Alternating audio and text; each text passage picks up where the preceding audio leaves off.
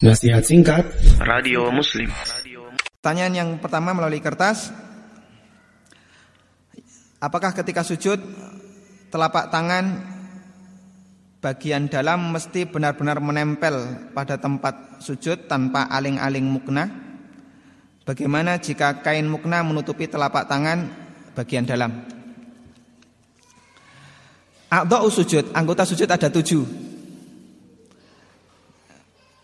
apa? Dahi dan hidung, dua telapak tangan, dua lutut dan dua kaki.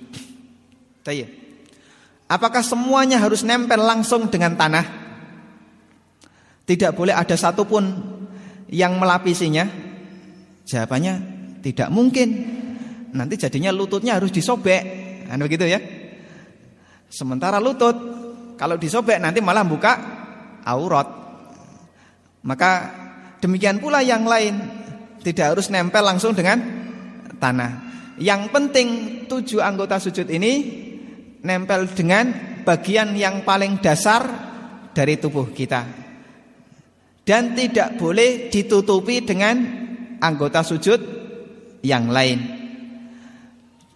Contohnya bagaimana kalau ditutupi anggota sujud yang lain? Ada orang yang sholat ketika sujud tangannya ditumpuk jadi tangan kiri kemudian atasnya tangan kanan ditumpuk terus dia sujud. Jadinya tangan kanan tidak nempel ke paling dasar dari anggota tubuh kita. Atau yang paling sering terjadi di masyarakat, kakinya ditumpuk. Kakinya ditumpuk. Saya melihat ini Masya Allah berkali-kali. Terutama setelah duduk di antara dua sujud, kemudian sujud yang kedua, karena posisi kakinya masih ketekuk seperti duduk di antara dua sujud akhirnya ketumpuk. Biasanya kaki kaki kanan di atas kaki kiri. Ini bahaya. Karena berarti dia tidak sujud di atas tujuh anggota sujud.